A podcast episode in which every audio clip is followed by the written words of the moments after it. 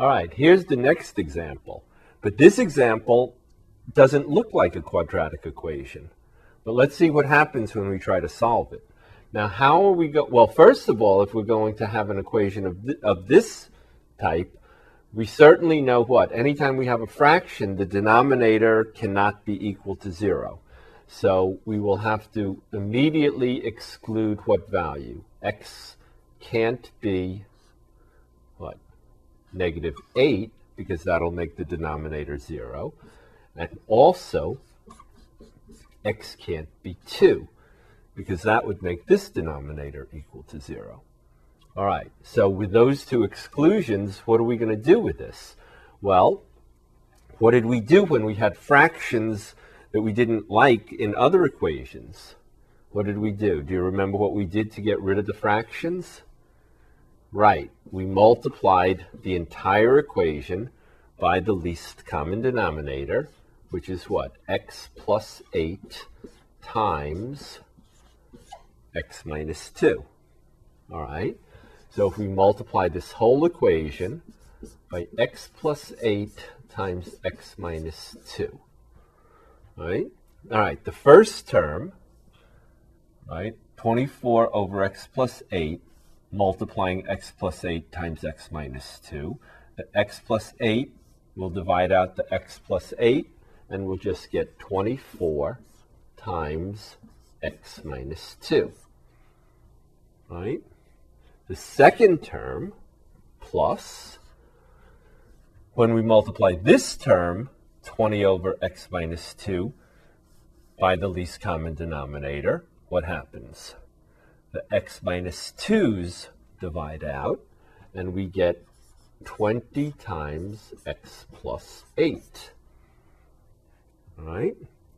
And what about the last term, the right side of the equation? There's nothing to divide out, so we'll just get 12 times X plus 8 times X minus 2. All right? Okay. Now, before we multiply everything out, I think we're going to notice that 24, 20, and 12 are what? They're all divisible by 4. So if we divide the entire equation, divide every term by 4, we'll get 6 times X minus 2 plus 5 times X plus 8 equals 3 times X plus 8 times X minus 2. All right, that'll make things a little bit easier for us. Now, if we multiply, we get 6X minus 12 plus 5X plus 40. All right, equals what? I think I'll multiply these two first. So we get what? X times X is X squared.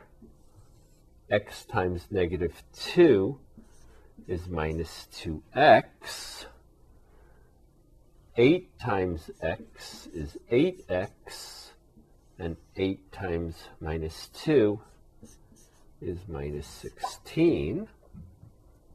All right.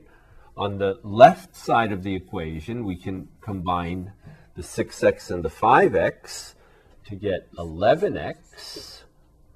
And we can combine the minus 12 and the plus 40 to get plus 28.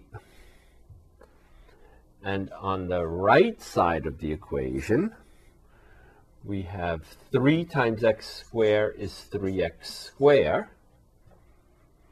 We have how many X's here? Well, we have minus 2X's plus 8X's is 6X's, and 6 times the 3 is 18X's, and then 3 times minus 16 is minus 48. All right. Now we'll collect all our, well, now you can see we have a quadratic equation. you see that even though the original equation didn't look like a quadratic equation, when we cleared the fractions and simplified, in fact, we do get a quadratic equation. There's the second degree term, the only second degree term. The coefficient is positive, so we're going to keep everything on the right side, and we'll have 0 on the left side. So 0 is going to be equal to 3x squared, 18x, and subtracting 11x from both sides, plus 7x, and then subtracting 28 from both sides is minus 76, right? Okay, so identifying the coefficient of x squared is 3, the coefficient of x is 7, and the constant is negative 76, right? We have these constants, right? So that x is equal to what? Well, you say it first this time. Okay, it's minus b plus or minus the square root b squared minus 4 times a times c over 2a, and then if we substitute, we get negative 7 plus or minus the square root of b squared is 49 minus 4 times a times c, so that's minus 4 times 3 times negative 76, so that'll make this plus and multiply by 76, divided by 2 times a is 6,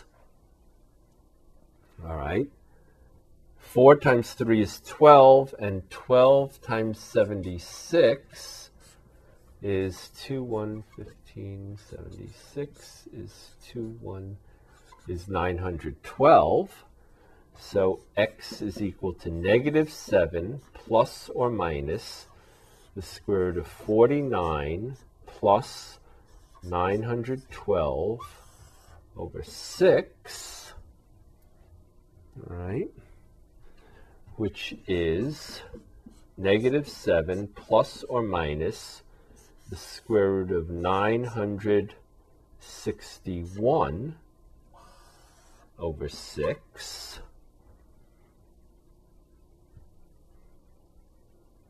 all right, and believe it or not, the square root of 961 is a perfect square. It's actually 31 squared, right? 31 times 31 is 961. So actually x is equal to negative 6 plus or minus 31 over 6, all right, which is negative 7 plus 31 over 6, or negative 7 minus 31 over 6. Negative 7 plus 31 is what? 24 over 6, which is just 4. And negative 7 minus 31 is negative 38 over 6, which is negative 19 over 3. All right. Now, I'll show you something else, right? If, in fact, the final answer does not have a square root, in other words, the square root of 961 was a perfect square. It was 31 squared.